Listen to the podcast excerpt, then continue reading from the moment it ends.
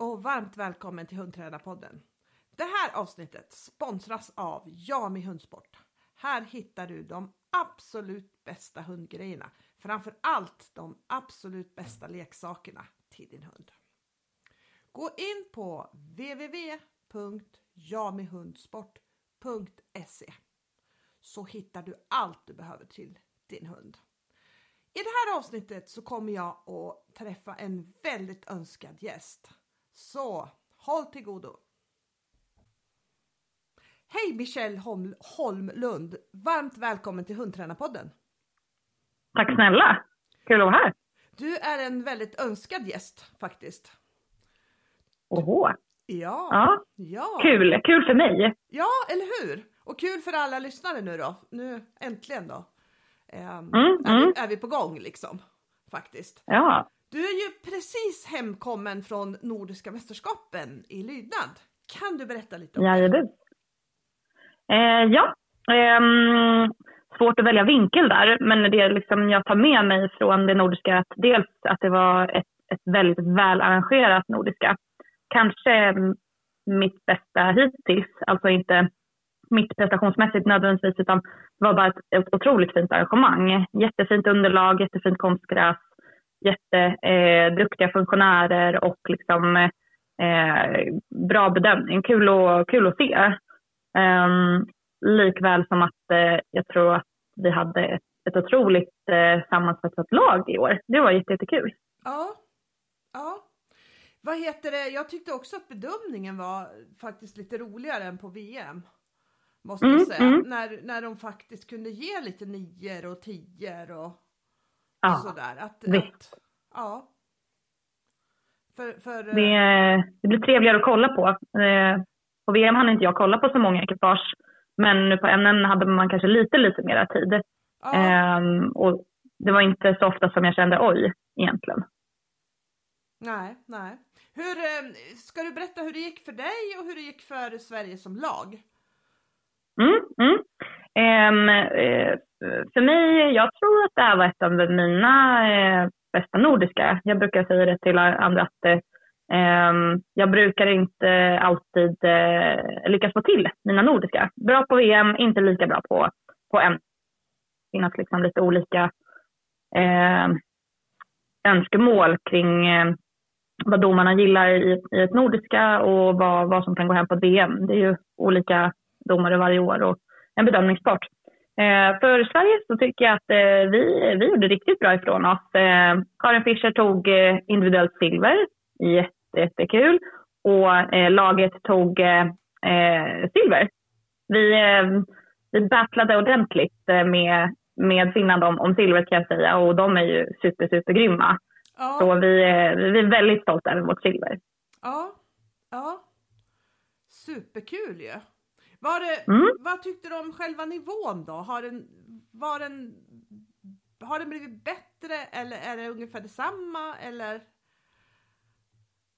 Oj, vilken svår fråga. Jag, jag tänker mig att här, nordiska, för mig är det lite clash of the titans. Att, så här, men vi i Norden, vi är så himla bra på lydnad. Så när vi är uppe på ett nordiska, då är det ju det är otroligt jämnt egentligen.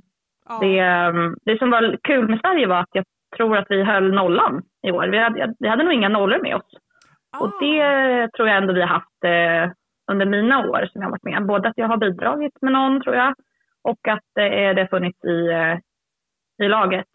Men eh, vi, vi var väldigt starka liksom, i, i jämnheten, i helheten i år. ja, ja, men det är superkul för det har ju kanske varit, det kanske inte har varit Sveriges starkaste förut utan det har Nej. kommit ganska mycket missar faktiskt. Mm, mm. Och, och framförallt. Det är ju lätt hänt. Ja, exakt. Man är trött i slutet av året. Ja, verkligen. Så, så det är ju superkul att liksom nivån ja, men liksom höjs lite hela tiden. Det är häftigt tycker jag. Ja, verkligen. Och jag menar nu, det är ju så otroligt jämnt.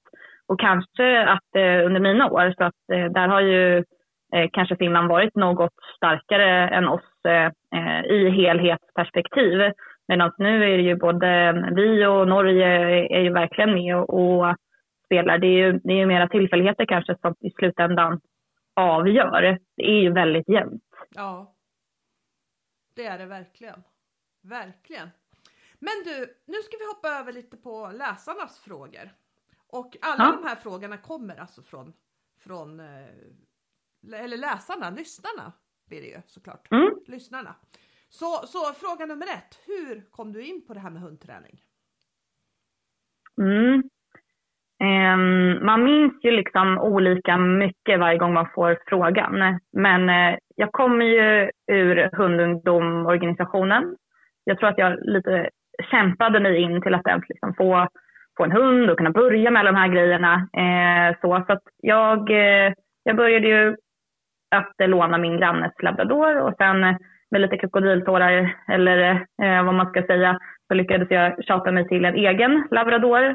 Och därifrån eh, började jag cykla till Brukshundsklubben som fanns nära mig. Så jag visste inte ens vad man gjorde där. Jag bara såg att det där verkar jättes, jättespännande. Eh, och eh, kom in jättefint i Stockholms ungdom. De tog sig an mig och därifrån har jag verkligen liksom börjat trän-träna jag eh, fastnade ju ganska snabbt för lydnaden. Men det är ju på grund av att man träffade personer som också tränade lydnad. Det kunde ha blivit agility, men det blev lydnad. Det blev lydnad, ja. Mm. Och vad har du haft för hundar sen då, efter?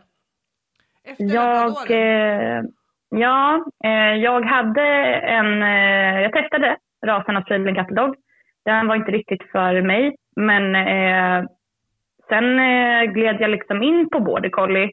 Jag eh, fick möjlighet att köpa en vuxen hund när jag var, ja, kan ha varit eh, 19 kanske. Då köpte jag min första border collie och därifrån så har det blivit fler border collies. De har passat mig så otroligt bra. Ja. Och sen eh, nu, vad har du för hundar nu då? Nu har jag bara border collies. Ja. Jag har eh, tre stycken hemma. Eh, Pik då, som är, är väl den som eh, har varit mitt stora, stora genombrott. Eh, sen eh, har jag ju pensionären eh, Kelly fast som bor med min syster nu för tiden och lever eh, utflyktsliv. Ehm, och sen mina unghundar eh, eh, Mace och Navy som jag hoppas ska ta över efter Pik sen när hon blir eh, pensionär. Ja. ja. Um, jag ska egentligen då, jag fortsätter med de här frågorna då. Och Mm. hur gör du konkret för att få hunden i rätt känsla innan du börjar träna står det? Mm. Jag, eh, jag vet inte om jag alltid eh, bryr mig så mycket om att få hunden i rätt känsla ens. För någonstans är inte det alltid någonting man kan styra över utan jag tycker det känns viktigt att hunden kan utföra träning på ett relativt harmoniskt sätt oavsett sinnesstämning. Så mera kanske jag försöker anpassa mig efter eh, vad hunden känner för stunden och då träna det som passar med det. Så är hunden eh, lite vild och springig som de kan vara precis när man börjar, ja men då kanske det passar bättre med eh, lite springmoment eller eh, eh om jag vill ladda något annat moment så skulle jag behöva lite mer energi, att jag kanske lånar lite eh, av den sinnesstämningen till det momentet. Så fjärrdirigeringen till exempel, att de ska bli lite lösare i den och inte, inte spänna sig. Då kan jag tycka att det passar rätt bra om den är lite, lite het och, och aktiv. Ja, just det.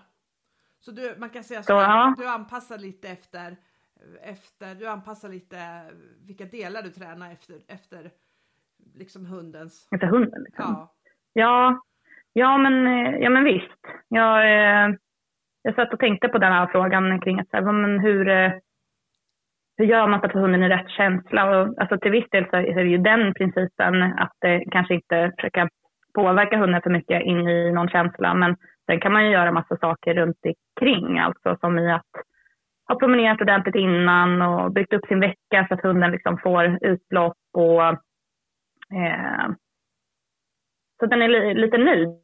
Skulle vilja att den eh, ska vara lite lugnare till exempel. Men eh, jag styrs i att de är mycket, eh, det är rätt känsla för mig. Eh, däremot pratar vi splittring, att de kanske är lite splittrade och tittiga. Det är ju en känsla jag kanske inte skulle vara supernöjd med. Men mina hundar förväntar sig nog att vi ska leka varenda gång jag öppnar bakluckan. Och det är ju rätt känsla även om aktivitetsnivån kan vara lite för mycket eller lite för lite beroende på situationen. Men om man ser ur det här perspektivet vi har pratat om, tycker Ja. du att dina tre tikar är lika varann eller är de väldigt olika varann hur du får tänka till exempel när du startar träna? Ja, både och skulle jag säga. Både lika och olika. Men det är ju som att de är olika versioner av min träningserfarenhet också. Ja, eh, Piki och jag har ju varit, ja, hon och jag har ju varit kollegor så pass länge. Eh, och den jag var för sju år sedan är inte den jag är idag. Och eh, Navy hon är, hon är två, Macy tre. De får ju liksom nya versioner av mig hela tiden. Så det är där jag kan tycka att de skiljer sig mer än, än bara som hundar. Ja. ja, jag förstår precis vad du menar. Man utvecklar sig ju Mm. hela tiden liksom och man lär sig hela tiden göra allting lite, lite bättre också faktiskt. Ja. Känner inte du samma med dina? Jo, Alltså att det absolut. går inte riktigt att bedöma. Jag fick Ja. den frågan igår när vi hade uppvisning faktiskt, vem som var bäst utav Oj och Ylle.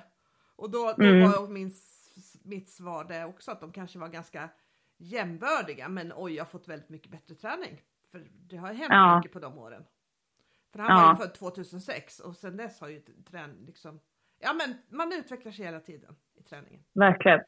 Faktiskt. Jag eh, kan ju credda min första lantbrukshund Kelly lite mer nu för tiden när jag har den insikten i att eh, baserat på vad vi kunde göra när jag var så färsk så tyder det på att det var en väldigt, väldigt fin och duktig hund. Ehm, även om ehm, alltså det finns en tacksamhet mot eh, de som gör bra saker fast man själv kanske inte får till träningen riktigt så som man får till senare. Ja men precis. Precis, det, det är helt sant. Man, man tänker ofta tillbaka, fan tänk om, tänk om jag kunde få Ja. om det här. Ja, Vad kul det hade varit liksom och se vart Verkligen. man hade hamnat då. Men det får man ju inte. Men, men, men å andra sidan så, så, så tror jag så här att om, om, om, om, om, om man tänker tillbaka på sin träning och skäms lite lätt mot hur man gjorde förut, då, då, då är man nog på rätt spår liksom. För då, då, då har ja, man i alla fall utvecklat sig liksom, tag- tagit Ja. ett steg framåt liksom.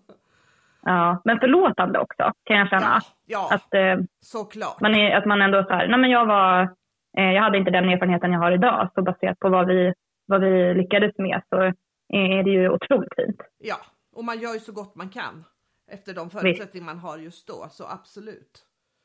Absolut. Mm, mm. Men vad vill du se i en hund som individ då? Vilka egenskaper söker du om du letar? Jag vet inte till vad, men jag antar för att få en Mm. riktigt bra lydnadshund. Det är min gissning. Att, Mm. Mm. Jag eh, vill gärna att eh, min lydnadshund är en bra vallhund också. Så, men där har jag inte kommit så långt i vad jag behöver eller vill ha för, för egenskaper. Men kanske att det finns en röd tråd mellan det jag vill ha i lydnaden. Men, eh, eller lydnaden, vad jag, vill, vad jag vill ha för hund att leva med. Liksom. Eh, jag värdesätter ju att en hund har humor. Och eh, om vi pratar liksom egenskaper så känner jag ju påverkbarhet och anpassningsförmåga mycket mer än att den liksom, genetiskt ska komma med eh, några egenskaper. Så ja, men påverkbarhet, den, eh, den är viktig för mig. ja, det, kan man förstå vad jag menar med det? För att när man har tid att sitta och tänka på ett ord en stund så innefattar den ju mycket saker. ja, men, ja, men det tror jag. Det tror jag. Eh, Ja. jag vill eh, fastna lite på en sak som du sa här, att du vill att dina hundar ska vara bra eh, att de ska vara, komma från bra, att det ska vara bra vallhundar komma, och då antar Mm, jag att du vill att de ska komma från bra vallhundslinjer. Men du, vad tänker du om Mm. det här då med att ta bort VP? Jag är väl inte positiv till det. Eh, en bra hund gör en bra hund. Jag tänker mig att eh, utan att vara, liksom, eh, ha varit särskilt länge i rasen är ju att när jag var helt ny och vepet fanns, dels så var det ju liksom en, en cool grej man kunde göra. Man visste inte riktigt vad man skulle ha det till. Men eh, det, det drog ju in mig i sporten, precis som jag har blivit indragen i lydnaden med tävlingar. Eh, inte för att VP är en tävling i sig, men eh, jag tycker mig att eh, med det nya vepet, jag har precis gått det nya vepet eh, som innehåller så mycket mer saker, eh, att eh, man kan känna att okej, men min hund funkar i skarpt läge. Fantastiskt. Ja, och, men eh, vad, vad tror du händer med rasen om man tar bort eh, VP då? Som nu finns förslag från SKK att, att, att man ska slopa eh, Mm. vallhundsprovet som avelskrav. Kanske vi ska förtydliga för alla som inte eh, vet om det. Oj, ehm, svårt. Jag vet faktiskt inte riktigt. Jag tror att vi tappar väl ganska mycket data på hundarnas utveckling, rasens utveckling. Men annars får man väl kika på, okej, okay, men vad, vad har hänt med rasen eh, i andra länder? Jag tänker, vi har ju kanske inte så mycket border collies i shelters, liksom, om man kikar på eh, andra länder. Där kan ju shelterna vara fulla med border collies. Ja, just det. Just det. Men så... Eh, det finns så många aspekter i det här. Men rent generellt så är jag ju superpositiv till repet. Liksom. Ja, ja. Och det tror jag faktiskt, eh, om, om man ska liksom generalisera, så tror jag faktiskt de flesta lydnadsmänniskor som har border collie faktiskt mm. är ganska mm. positivt inställda till vallensprover. För jag tror att de liksom förstår varifrån egenskaperna kommer. Och jag mm, tror, mm. det är väl faktiskt så att i landslaget, och många av dem som har varit, jag vill inte säga att det är alla som har haft VP, men väldigt många som har varit med i landslaget har ju gjort VP med sina hundar. Faktiskt. Mm, mm. Och det ja, men visst. tycker jag är jätteroligt och, och, och bra. Liksom. Det är kul. Eh, ja, men och vallningen, det är kul att få lära känna sin hund på flera ställen. Jag tycker att det har byggt mina hundar jättemycket. Ja. Att även få utvecklas som vallhund. Just det. Just det. Sen kommer en fråga här. Vill du att hunden ska ha nerv likt man menar på en häst? Mm. Den här, jag hade lite svårt att landa i vad, eh, vad betyder nerv i sig. Men om jag, om jag tolkar det utifrån mina icke forskningsrelaterade termer, eh, bara hur jag tänker och pratar om mig själv så kan jag säga att jag gillar ju att hundarna har lite humör, att de kan liksom växla mellan olika känslor och både kan bli lite arga som är super, super glada och jag gillar ju snabba och starka reaktioner. Um, lite hetare hundar kanske man kan säga. Um, så det får gärna brinna lite i ögonen på dem. Jag vet inte om det beskriver nerv. Um, men när jag höll på med hästar så drogs jag ju alltid till de lite springigare, hetare fuxstorna. Så jag gissar att jag letar efter lite samma sak inom hund. Ja, ja. ja men det var, väl, det var väl en bra fråga på den, ja. eller bra svar på den frågan. Och jag, jag, jag, jag antar att det var ungefär där som, som hon menade. Liksom. Ja, ja. Det, det är ju kul att jämföra hund och häst. Det finns ju mycket spännande saker att hitta och tänka kring. Ja, det finns det verkligen. Det finns det verkligen. Men Nästa fråga, du, du pratar om att bjuda på mm. beteenden. Mm. Kan du utveckla dina mm. tankar kring det? Mm. Det, det finns ju en liten röd tråd från eh, hästtanken sen innan. Att man vill ju ha bjudning, alltså att hunden själv liksom visar vilja och ambition. Ehm, jag kommer ju från min, liksom, min grund, eh, förutom lydnad så höll jag på med, med en del freestyle också när jag var med i Sveriges Ungdom. Och där så var det så himla stort där under den tiden att jobba jättemycket med shaping och klickerträning och eh, jag brukar kalla det för klickerklok-eran eh, för att det fanns så mycket inspiration att hämta från till exempel Fanny Gott och, eh, och många fler. Så, och där blir bjudet så himla centralt att, att hunden själv testar och eh, tänker och är med och formar det som vi eh, vill att den ska göra att en hund inte bara gör som den blir tillsagd utan att hund vågar krydda med sin egna finish också. Alltså ett snurra kan ju se ut på jättemånga sätt. Men eh, om de har det fria bjudet med sig då kanske de testar att eh, göra det lite fortare eller de har en speciell teknik som de själva bara har valt. Sådana grejer tycker jag är jättekul att experimentera med i eh, bjudandet. Ja, i lydnaden också liksom.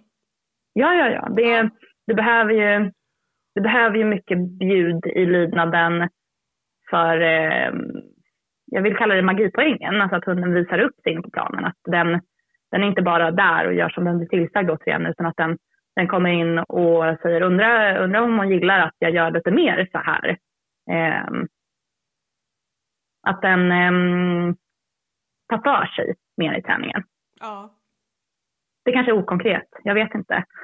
Um, men om man tänker en fjärr och bara, men ett, eh, ett, ett skifte där, då kan de göra precis som man visar med handen. Men det skulle vara roligare och så som jag vill ha i min träning, då vill jag att hunden testar att göra det långsamt. Och sen om den inte får utdelning för det, testar att göra det snabbare. Till exempel. Ja. Ja. Inte baserat på att jag visar snabbare med handen utan att den är med och funderar på vad gillar hon, vad ger utdelning, vad tjänar jag på att göra. Nästa fråga är faktiskt lite, nästa kommande två frågor är lite fortsättning på det här. Hur mycket visar mm. du hunden godis framför nosen respektive shapar? Låter hunden bjuda beteende, mm. står det. Mm. Eh, jag tror att jag, om jag kan undvika det, då vill jag gärna inte visa nästan någonting alls tror jag. Eh, sen kan man ju liksom kickstarta ett beteende genom att visa lite med, med handen, men jag, jag tror inte att det är mer liksom än 5-10 procent av min tränarstil som innehåller visa med handen.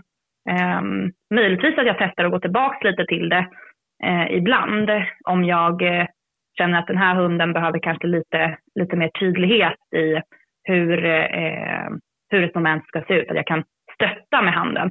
Men jag vill inte att liksom, lockning är en så stor del av min träning. Så då tycker jag kanske inte att jag får med mig eh, ehm, tanken lika mycket, att hunden är med och tänker. Ja, just Sen finns det olika liksom, moment som kanske kräver mer lockning eller visning med handen än andra. Där jag kanske inte vill att hunden svävar ut så mycket från, eh, från ett, liksom, min målbild. Typ fria följet, där kanske jag bara matar hunden i grunden. Då ska det vara liksom en en väldigt, väldigt simpel tanke. Följ, följ handen. Ja. Tänker du annorlunda? Använder du mycket? Eh, jag, jag, jag, blandar det här ganska hårt faktiskt. Eh, ja. Både med, med, ja. med hjälper och, eh, och, och med shaping. Och, och det är lite olika på olika delar och så är det lite olika på olika hundar. Om man säger så. Visst. Ja. Det, det, jag, jag, tycker så här, för, för mig hänger det på att, det ska, att man ska få de resultat man vill ha inom en rimlig tid. Visst. Och då tänker jag liksom, ja. det, jag vill hela tiden försöka hitta det som funkar bäst på den här hunden. Faktiskt. Mm.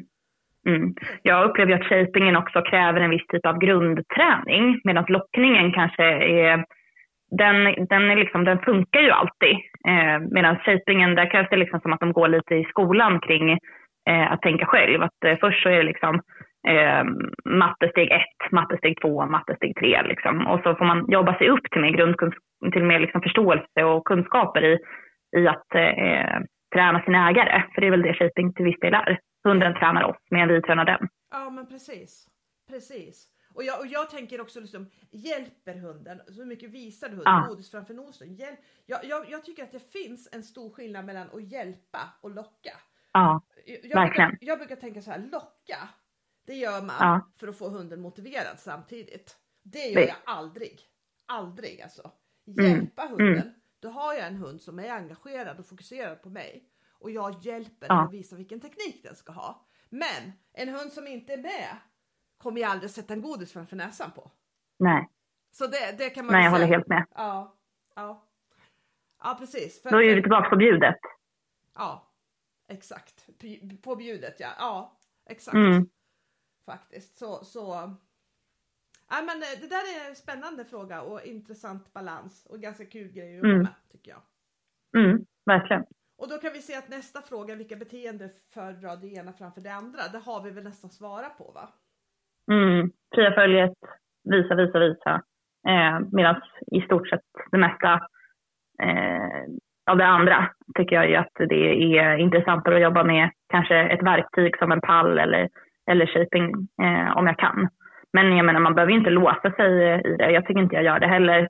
Man kan ju vara eh, ett pass i lockning och visning och sen ett annat pass i den rena shapingen beroende på vad man känner för stunden. Liksom. Eh, det är det. Vad känner jag för att träna idag och hur? Du sa, du sa nu att eh, fria följet handlar om att visa, visa, visa. Va, varför tänker mm. du så där? Eh, för att eh, jag matar hunden i fria följet i grundträningen. Alltså det som eh, många kallar för food drive. Eh, det är ju en typ av visning, lockning, tänker jag. Ja. Där hunden lär sig att följa efter godisen. där är jag ju inte kvar i shapingen som jag kanske var när jag grundtränade andra hundar. Mm, men jag upplever nog att fria följet, där det är bra om det inte finns så många varianter i hundens eh, repertoar kring hur man kan göra det. Utan det räcker egentligen med en. Följ handen. Mm, jag håller helt med. Ja. Faktiskt. Det, det blir väl så när man har haft hundar som har haft ungefär fyra varianter på fritt följ och man är nöjd med en. Ja, exakt. Och så är det så himla lätt att skapa frustration där om hunden Mm, inte vet mm. exakt vad den ska göra och vart den ska vara. Så där, där tror jag Verkligen. man tjänar på att vara liksom djävulskt Ja. tydlig faktiskt. Ja, jag tror också det. Mm. Då, ska vi se här. Kan du berätta om lite när lilla valpen kommer hem? Träning Mm. och vardag, vad är de viktigaste grunderna för dig? Mm. Jag tror inte jag tränar valpar jättemycket faktiskt. Eh, ofta känner jag väl att jag inte tycker att det är så himla spännande mest. Men däremot om jag liksom har en liten lista med saker jag gör med en valp så tycker jag ju att eh, den behöver lära sig att leka. Leka ordentligt, leka i olika miljöer. Eh, och sen är det ju allmänlydnad saker. Liksom att kunna gå lös, komma på inkallning, kunna vara kring andra hundar. Eh, jag tror att jag eh, egentligen eh, bara fokuserar i sådana fall lite på mm, träna på att lära sig saker. Så oviktiga små tricks kanske som eh, snurra och trampa på torget och dutta i handen. Eh, jag gillar att få med eh, den här viktiga grundegenskapen att komma tillbaka med leksak. Den är rätt, rätt viktig för mig. Men annars är det nog inte så mycket mer spännande saker än, än så här. Det är ju lätt att typ Instagram, att det kan se ut som att man tränar jättemycket och så är det egentligen bara några små pass eh, som eh, mynnar ut i snabba saker. Ja, ja. Och, och det här med inkallning och vardagslydnad och Mm. springa till andra hundar, det börjar du med liksom Mm. på, från scratch, från dag ett typ? Ja, Mm. ja absolut. absolut. Mm. Det, jag tänker på det i, ibland för att eh, när man har gått igenom några hundar, även fast man inte är super, super gammal och eh, människor i samma ålder pratar om eh, allmänlydnad som att det kanske är eh, lite klurigare. Jag blir så himla glad då att jag kan hänvisa till exempel till eh, dina böcker i allmänlydnad Maria, för att mm, de gör ju skillnad. Man, eh, man hör ju det. Ja, jag tycker de är jättebra. Kul att du tycker det faktiskt. Och jag, Mm. tycker, jag tycker också att det här med, med vardagen, om, man har en skaplig koll på hunden i vardagen så har du ju väldigt många plus i träningen sen. Ja, ja, ja. ja det pratar vi om nervositet. Man behöver inte vara nervös för att hunden ska springa ifrån en eller sådana saker. Utan då handlar det ju verkligen bara om tricksen som tävlingslydnad innebär. Ja, Jag tycker vardagen är super, superviktig. ja. Ja, jag kan, bara, jag kan bara hålla med. Och ju mer jag har tänkt på det, ju, ju mer har jag fått tillbaka på, på lydnad, på tävlingsplanen faktiskt. Helt Mm. klart. Mm, Så, mm. Relation. ja, Mycket relation. ja. Ja. Sen kommer en fråga här som jag inte riktigt hänger med. Hur tänker Michelle om när, var och hur vad gäller belöning? Mm. Kan... Jag eh, satte mig ner och funderade lite grann över eh, det här med belöning. Eh, och jag, jag tror att jag tänker så, som så här att eh, om hunden behöver en belöning, då ska den i stort sett alltid få den. Eh, jag är inte så mycket för att planera när jag ska belöna, utan det blir ju mycket mer behovsbaserat. Jag försöker att inte belöna när jag vill belöna, såvida inte hunden behöver en belöning samtidigt som jag personligen skulle vilja belöna. Eh, det är inte bara hunden som får sin kick av att få kampa lite i en leksak, utan eh, jag tycker att det är väldigt roligt också. Ehm, och när jag springer över lite i att jag belönat för att jag tycker det är roligt, då tycker jag att eh, belöningarna kan ha en mindre bra effekt på hunden. Alltså att man kanske har lagt för många belöningar på samma ställe så blir det liksom massa förväntningar där som jag inte vill ha eh, och sådana saker. Så belöna för mycket, både ja och nej.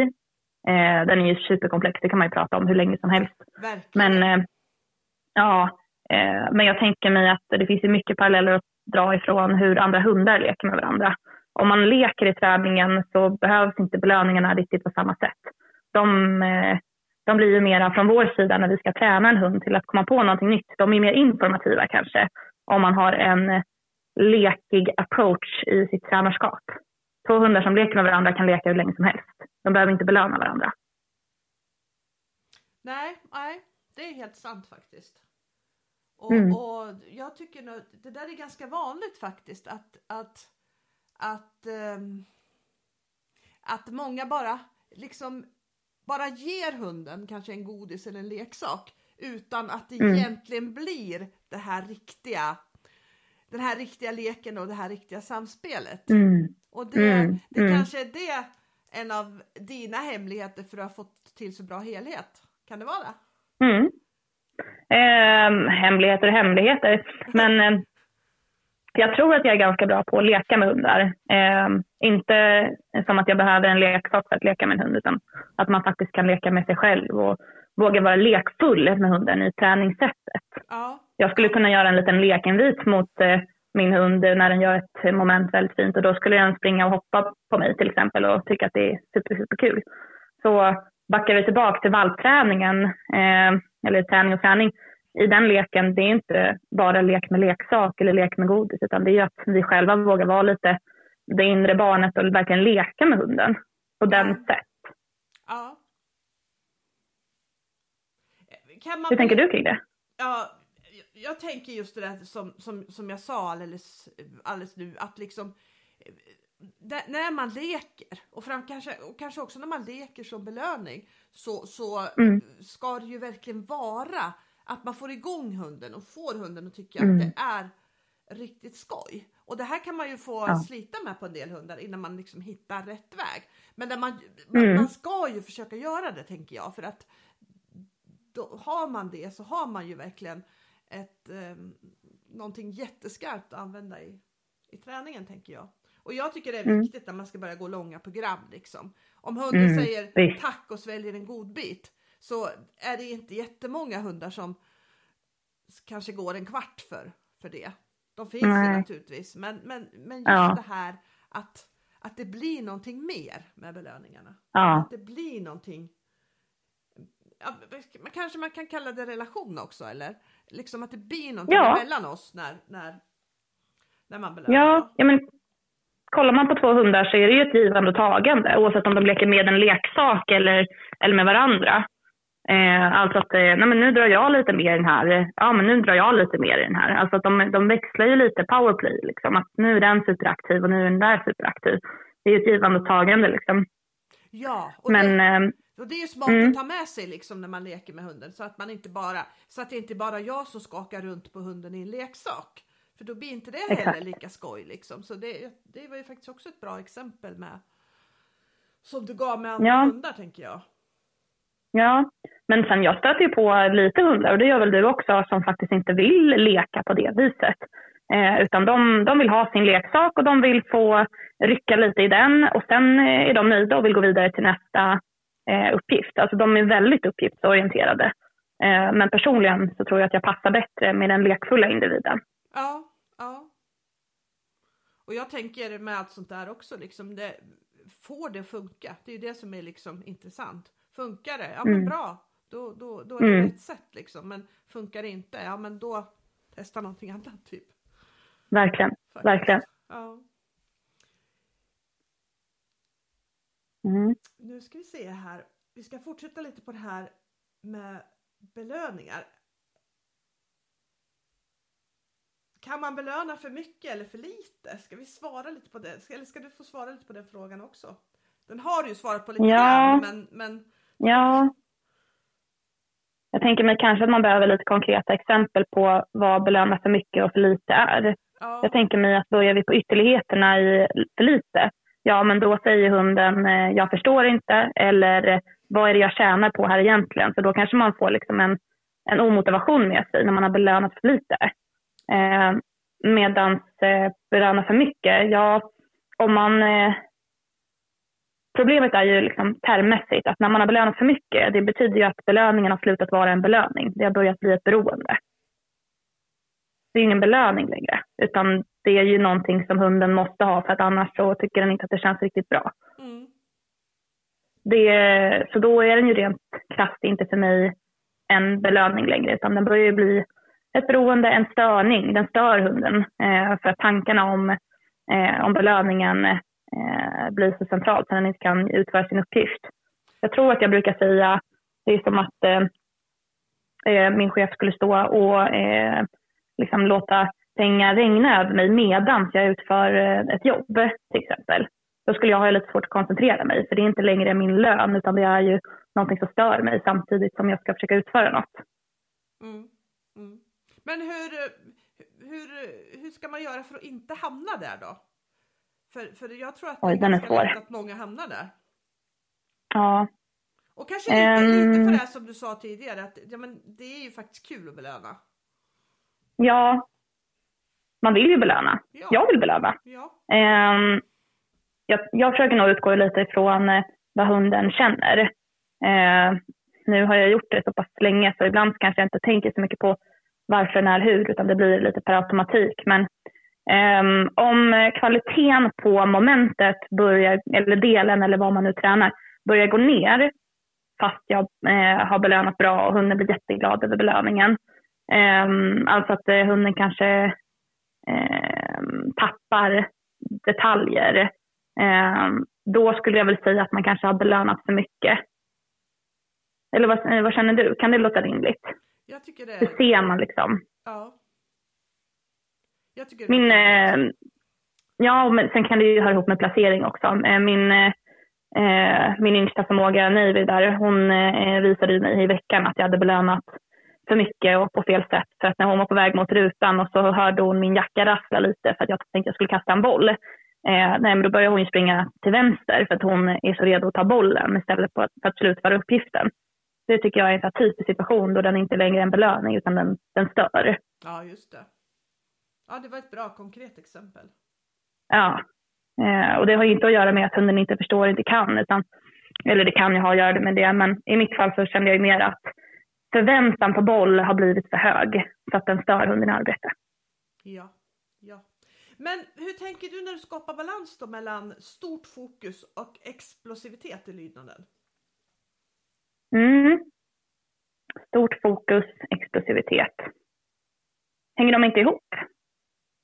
Alltså som i att eh, eh, när de är med och tänker så är de både fokuserade och förhoppningsvis lite explosiva. Alltså hundar som leker med varandra, de brukar ju leka liksom i springlekar ganska explosivt. Så jag tror att där får man med sig liksom lekfullheten så kommer explosiviteten lite av sig självt. Så balans och balans. Jag tänker mig att eh, bibehåll lekfullheten så är de i balans. Ja, om man är, om vi tänker som exemplet med Nivy här nu med den kastade bollen. Där var det ju kanske inte riktigt en, en eh, balans för att belöningen inte längre var en belöning. Så där explosiviteten eh, kom men fokuset tog, gick av liksom. ja just det. Jag gick någon kurs för, eh, en onlinekurs för Eva-Marie Vägård kring eh, belöningsutveckling på, på mat. Och då tror jag att hon tog med sig eh, Eh, en tanke också gällande aktivitetsnivå och inlärning. Den fastnade lite hos mig i form av att eh, ehm, ibland är det bra, eller oftast är det bra, att hunden inte ligger för högt i aktivitetsnivå när den ska lära sig nya saker, för då går, då går inlärningskurvan ner. Så en hund som kan någonting väldigt väl, den kan ju ligga mycket, mycket högre egentligen i, eh, i puls och ändå lyckas. Så det är väl också en del av balansen mellan explosivitet och, och fokus. Som i att eh, om, den, eh, om hunden kan eh, sitt utförande så kanske vi inte behöver balansera de bitarna åt dem så mycket. Nej, just det. Just det. Så det är rimligt. Jag är ju bara på utforskningsresa så att jag vet ju ingenting egentligen men i det här. Jag är alltså, mera, vem, vem, nyfiken. är, vem är inte det? Ja, Vem är Exakt. inte det? Så, så. det finns ju inget facit. Nej, det finns ju inte det. Vi kommer tillbaka till det här. Funkar det eller funkar det inte? Ja. Och funkar det så Ja. är det bra. Ja, ja men exakt, exakt. Annars måste man lista ut någonting annat. Så att liksom, Ja. Verkligen, verkligen. Sen kommer nästa fråga. Ljud från hunden. Vad, vad tänker du om det? Mm. Jag har tänkt många saker om ljud under min, eh, min utforskningsresa. Ehm, och jag ska väl säga så här att eh, jag tänker inte likadant nu som jag tänkte för fem år sedan och definitivt inte om tio år sedan, eh, för tio år sedan. Men eh, jag skulle vilja säga att eh, nu, som jag ser ljud nu, så är ju det eh, någonting väldigt ärligt från hunden. Där den eh, kommunicerar med oss kring vad den känner. Och då tycker jag det är ganska viktigt att, att lyssna. Eh, som i att eh, om en hund skulle gnälla lite i inlärning, eh, då kanske jag inte bryr mig så mycket om det alls. Eh, om eh, eh det skulle komma ett ljud på tävling i en situation där eh, en tävlingsledare går väldigt, väldigt nära så hunden känner sig lite pressad, då kanske inte jag skulle bry mig om det alls. Ehm, det jag tar med mig egentligen från de situationerna är ju mera, kan jag vara tydligare? Kan jag anpassa mig efter hunden mycket mer? Behöver den stöttning? Så jag, jag skulle nog mer se att ljud för mig, eh, det betyder ju bara att jag behöver ändra någonting. Inte att hunden behöver nödvändigtvis ändra sig, utan jag behöver ändra någonting i hur jag servar hunden i den situationen. Hunden som känner sig lite obekväm på den, i den tävlingssituationen, ja men den kanske behöver eh, få lite belöningar i en liknande situation fast på träning. Så att den känner sig, ja men det, det är inget som kommer hända här, utan eh, eh, du kan vara lugn och trygg, här får man betalt. Mm. Tänker du likadant kring ljud? Eller hur tänker du? Jag tänker exakt likadant. Framförallt så tänker jag ja. väldigt mycket på att, att, att um, när hunden ger ljud så har den någonting som den vill säga. Exakt. Så, och, och um, jag håller helt med och då, då är det smart att kanske lyssna på det. Sen, har, sen är det ju lite genetiskt också. Det ligger ju Såklart. närmare på, till hands på, på vissa typer av hundar och jag tycker det, här, det är min amatör amatör, mm. Eh, vad ska jag säga, eh, jag vet inte vad jag ska kalla det för, men, men eh, min amatörkunskap om, om det här med ljud så, så, tycker jag att många hundar som har problem med ljud eh, har de, de, hanterar frustration lite sämre.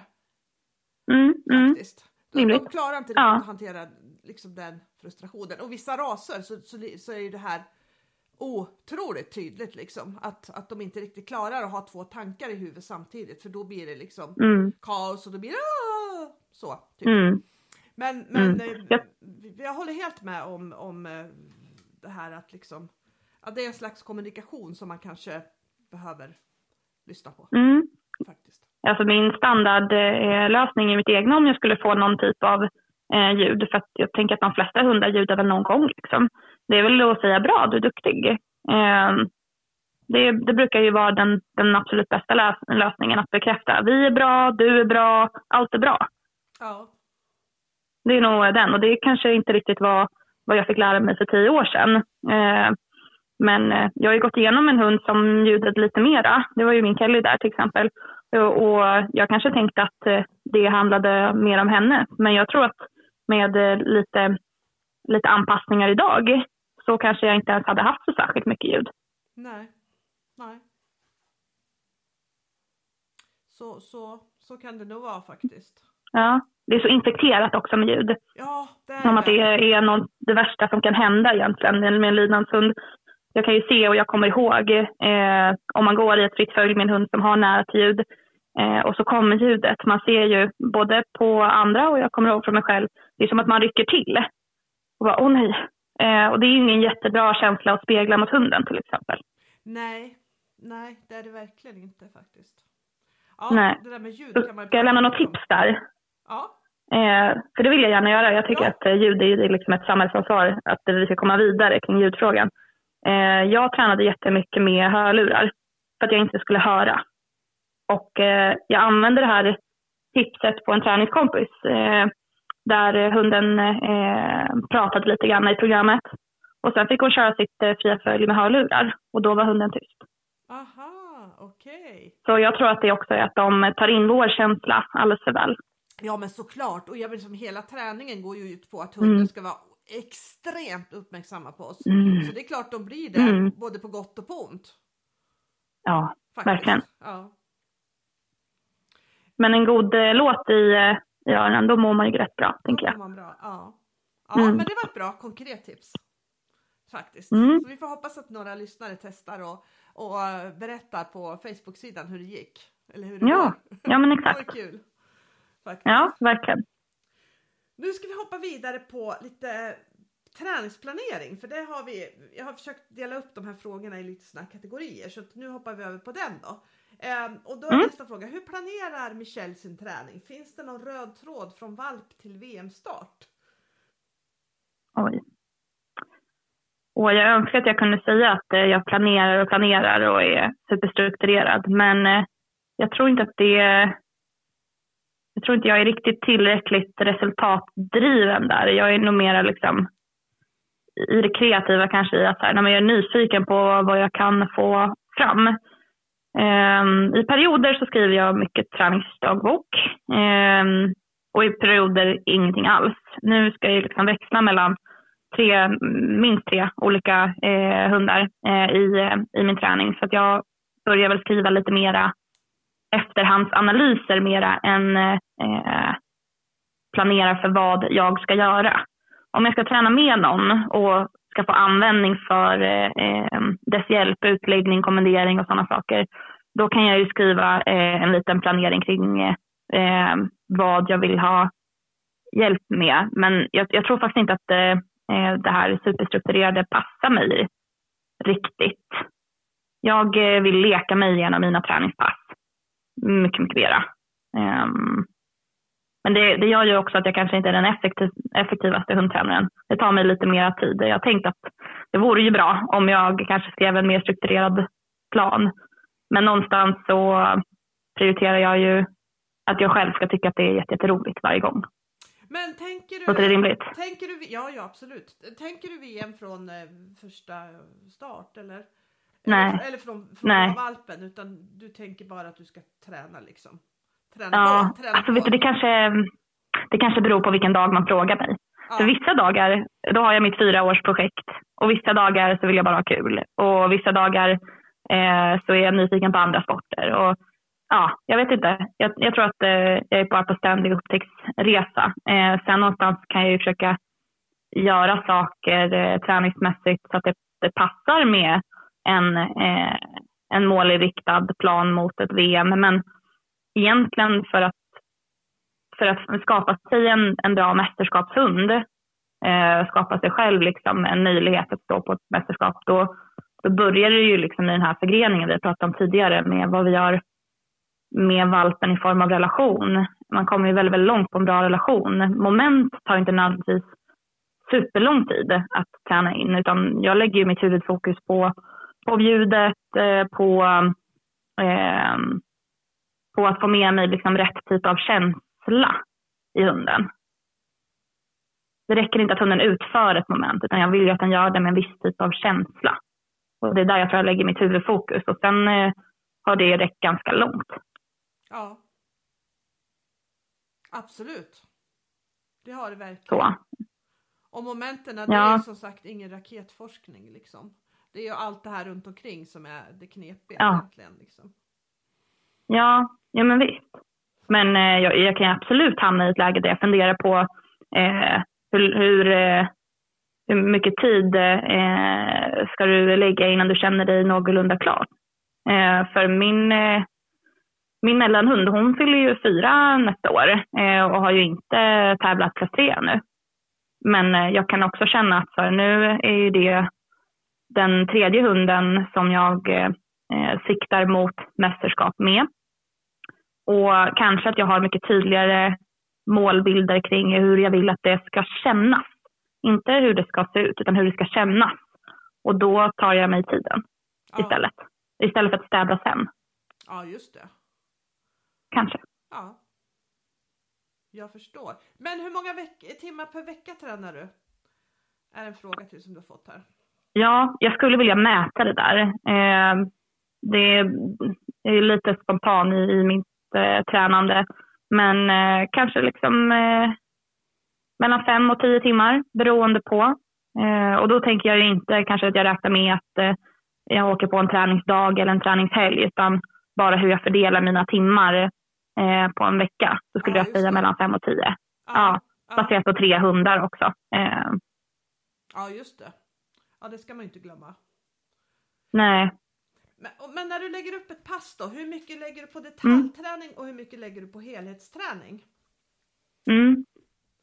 Jag tänkte mycket, mycket mera fördelning tidigare. Att eh, nej, men jag ska göra minst en kedja eller jag ska kedja det där. Jag ska göra en tre gånger tre kedja i, eh, för att se lite eh, uthållighetspuckar. Men jag tror att jag har gått ifrån det lite grann. Och det, det går ju tillbaka till den här tanken om att eh, jag belönar ju när hunden behöver. Eller det är min målsättning att jag ska belöna när hunden behöver.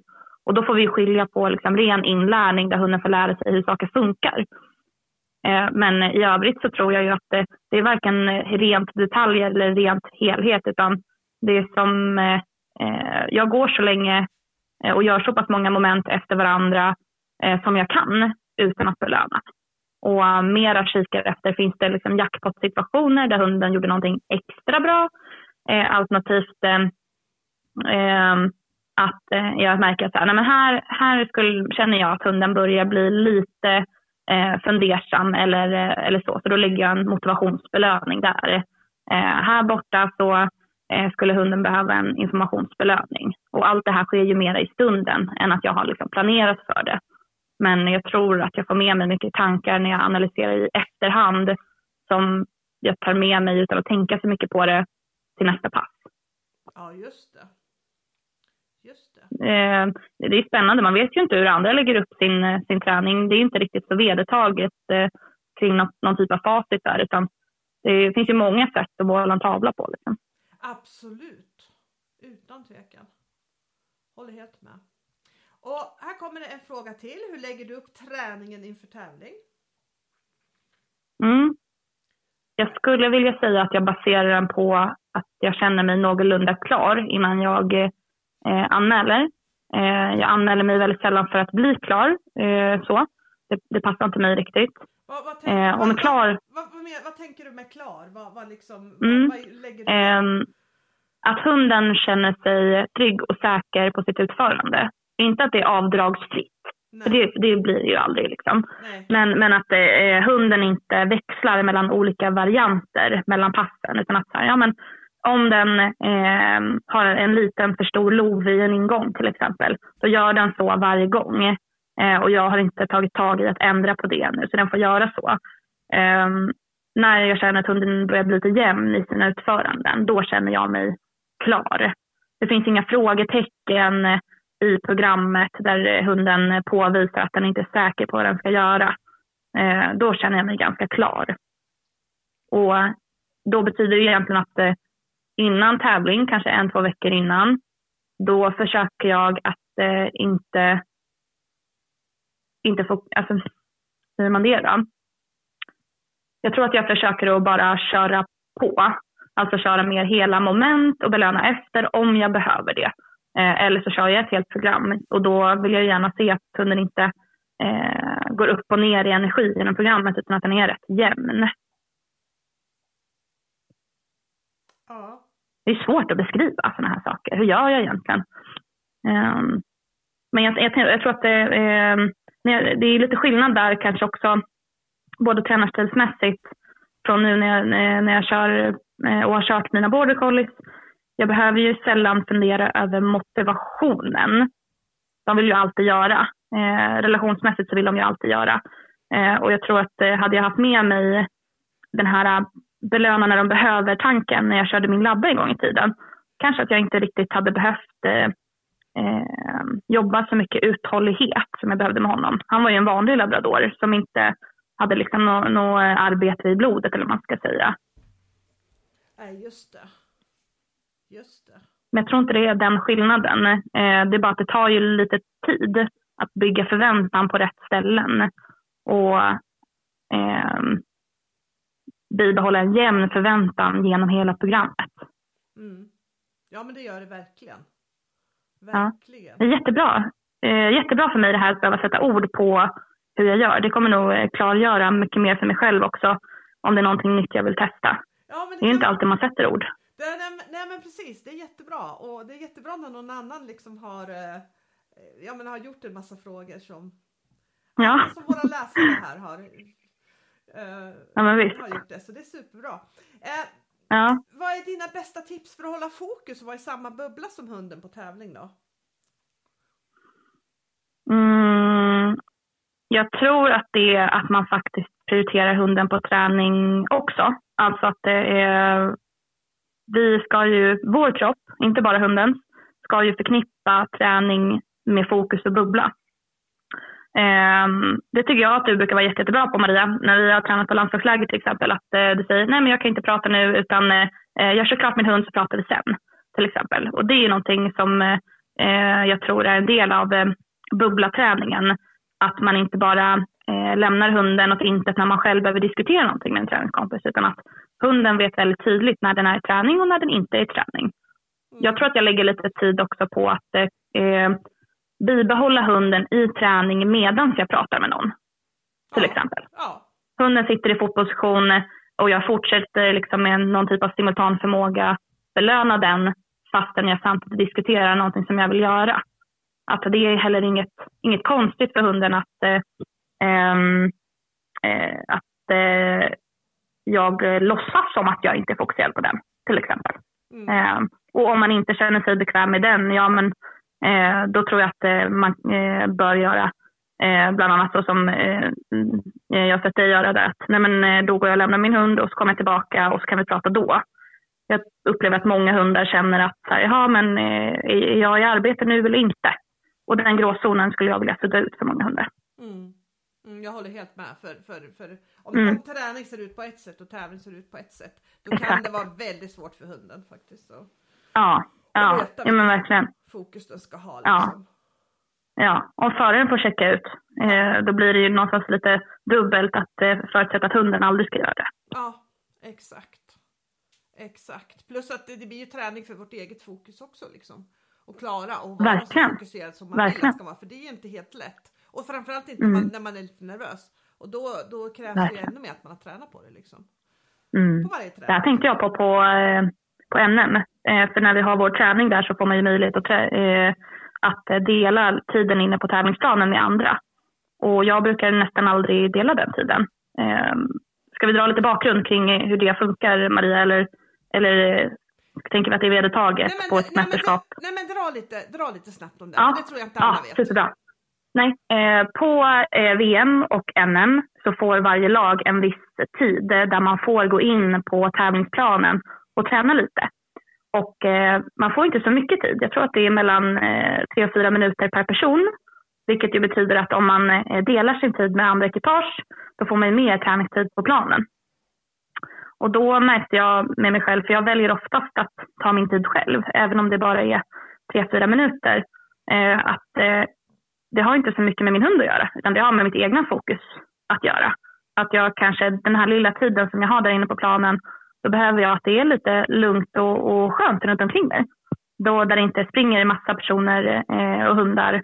Eh, utan jag behöver lite, lite lugn och, och ro. Så att man också vågar se till sina, sina behov innan man ska träna och tävla så att man ger sig själv förutsättningar att vara i fokus och i en bubbla. Mm. Lite sådana saker. Ja, det, det tror jag. Där är vi alla olika. Ja, ja. Mm. Och det kan vara jättesmart att fråga sig själv vad, vad, vad behöver jag för att hålla mig i fokusbubblan liksom. Så. Ja, ja. spara på sin energi eh, när man ska prestera. Ja, tror jag är jättesmart. Sen, ska vi, mm. sen har vi fått en fråga här om mindset. Hur vågar man? Och hur gör man för att tro på sig själv? Mm. Mindset. Jag tänker mig att eh, om man inte testar att göra saker som man egentligen är lite för rädd för att göra eller där man oroar sig, eh, då vet man ju inte om man klarar det. Och ofta klarar man det ju, eh, bara man kastar sig ut.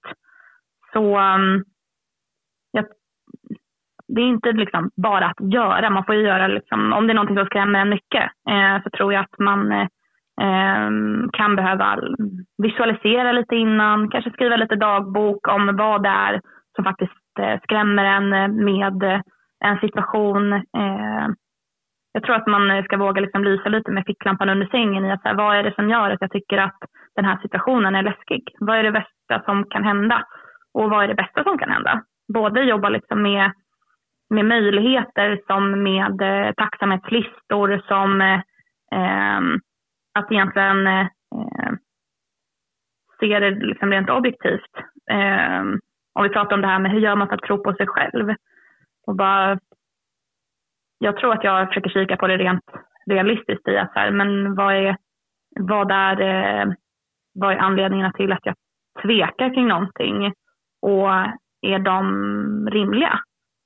Eh, tro på sig själv och bara, nej men kan jag göra det? Jag bara, ja, det kommer jag kunna göra. Eh, vad, vad innebär det? Gud, jag skulle kunna gå jättevilse i sådana här frågeställningar. Eh, har vi någon röd tråd eller nej, är jag på väg bort, nej, Maria? Nej, nej då, nej då. Det är bara prata på bara. Det, ja. jag, jag tycker inte det. Jag tycker du ger jättemånga bra tankar. Så. Ja, ja men eh, spännande. Jag är ju fortfarande på utforskningsresa kring det här med så att tro på sig det själv. Det känns inte alls som att du är ute på några irrvägar. Det tycker jag inte. Vad bra. Vad bra jag tror inte jag tycker att det är så centralt det här eh, att ens fundera kring eh, tror jag på mig själv utan mer liksom kika på det eh, utifrån. Och bara, ja men är det möjligt? Bara, ja det är möjligt. Och sen för varje ny sak som jag uppnår eller testar, för där får man ju dela upp det i små steg, då märker jag ju, ja men jag dog inte, det gick jättebra. Eller det gick helt okej.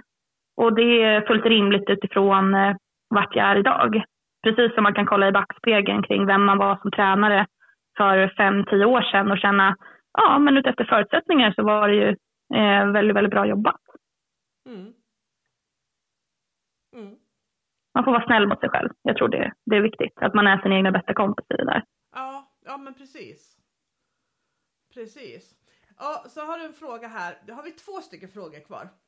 Mm. Eh, och det här är den näst sista. Hur får du ihop det med privatliv och träning? Mm. Det får jag väl inte. Det är väl eh, det simpla, simpla svaret. Eh, det sånt där kommer ju liksom eh, vara lite obalans tror jag när man är en driven och satsande individ. Att det kommer vara mm, tider i livet då man kanske gör mer eller mindre.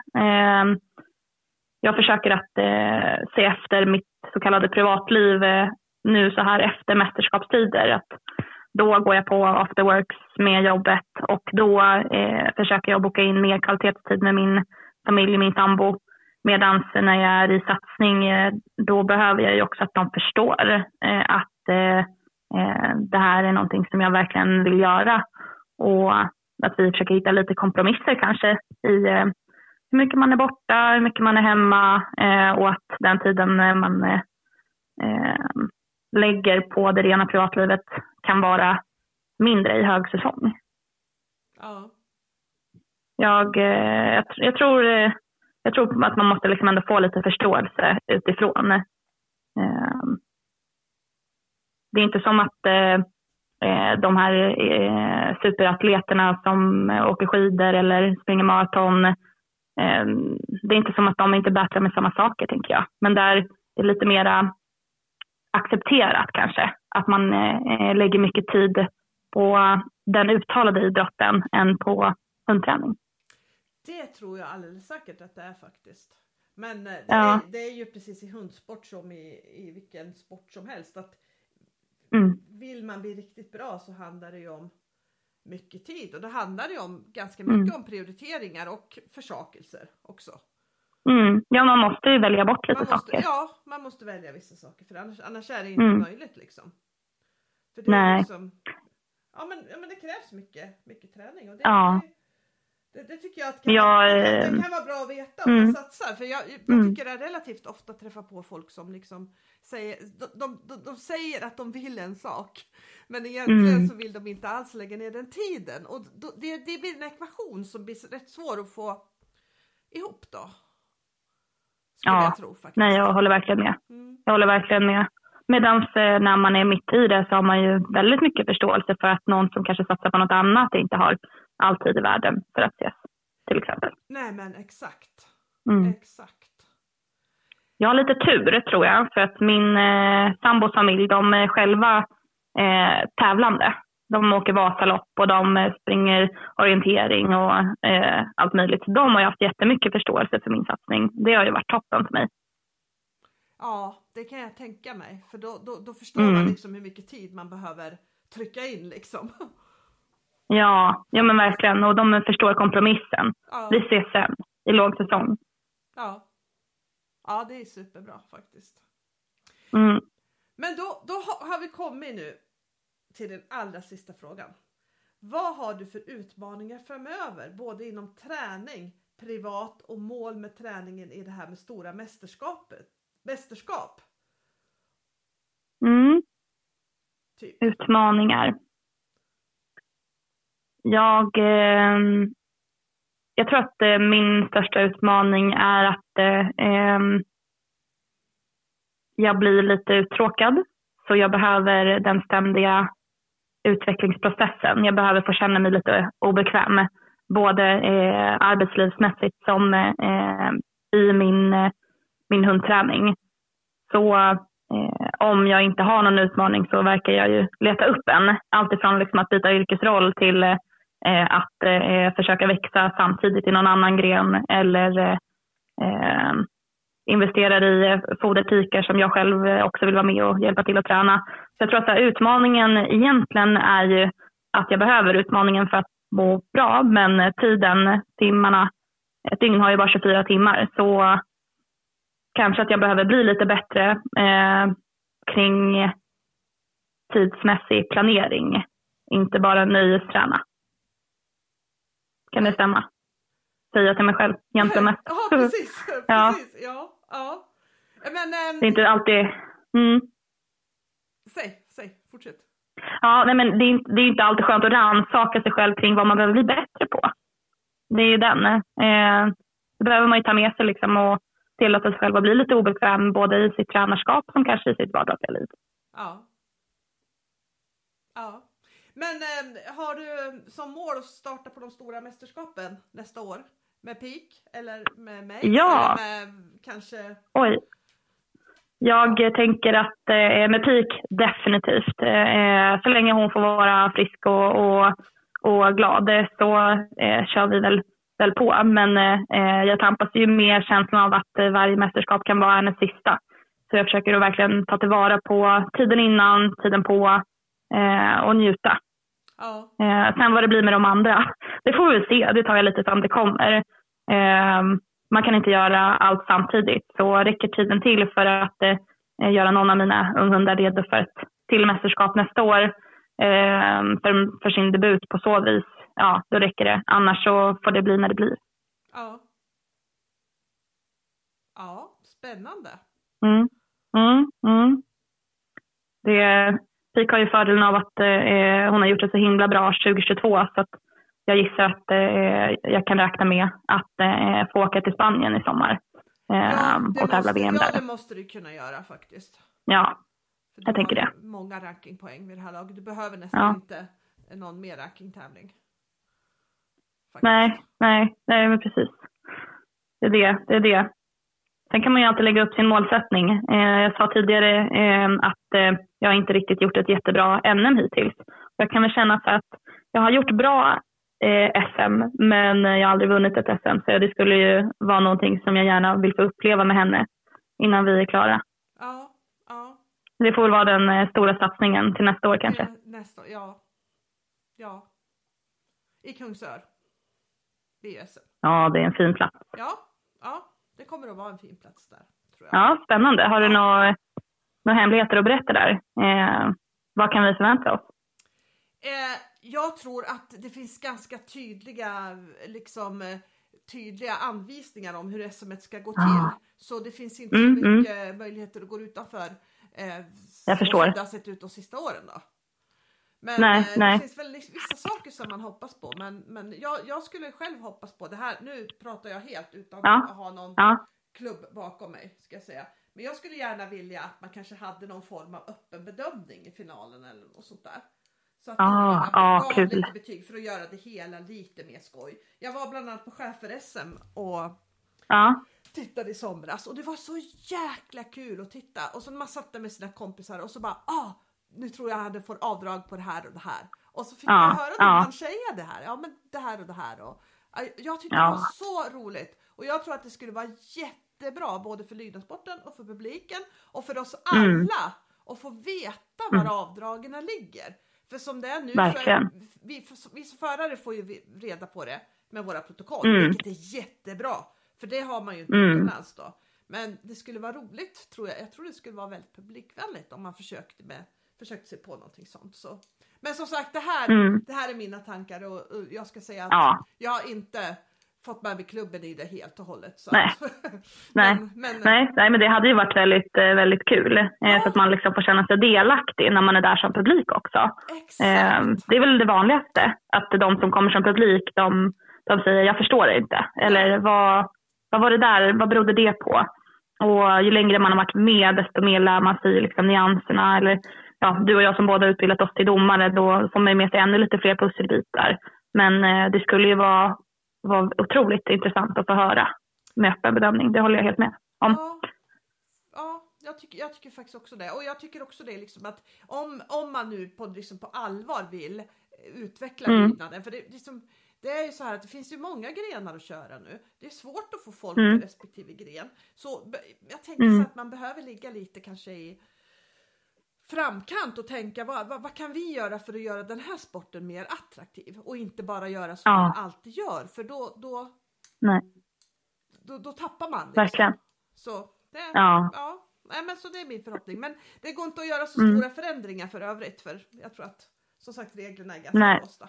Men jag tror att det kommer bli Ja. bra arrangemang för det är en jättebra arbetsgrupp då Mm. som har hand om det här så att jag har fullt Mm, förtroende det tror jag också. Ja, faktiskt. det är ändå kul att se eh, Sveriges lydnad. Jag pratade med några från danska landslaget eh, på, på NM och de har ju gjort upp, gjort upp en fyraårsplan för hur de ska få lydnaden att växa i Danmark. För det är inte super, super stort. Nej, Eh, just för att man, eh, sporten måste ju ha tillströmning. ja exakt. Det tror jag är jätte, jätte, jättesmart faktiskt. Mm. De har ju inte Sveriges ungdom som vi har. Fantastiska Sveriges ungdom. Ja, men ja, jag, jag håller med faktiskt. Jag håller med. Det är, det är många som kommer därifrån. Faktiskt. Mm. Mm. Mm. Men men, så vi, vi, vi får se Vi får se. vad som händer och sker. Ja. Faktiskt. Ja. Men du, jag får tacka dig supermycket för alla svar som du har gett alla lyssnare. Ja. Hoppas att det, det finns någonting eh, eh, för varje individ att hämta där i. Eh, om inte inspiration till hur man kan göra så kanske det vaknar nya tankar. Ja, exakt. Exakt. Jag tror, ja, men det var jättespännande att lyssna på dig och superstort tack för att, för att du ville vara med och hoppas vi får återkomma vid något ytterligare tillfälle. Ja, tack själv. Tack, tack. Superkul.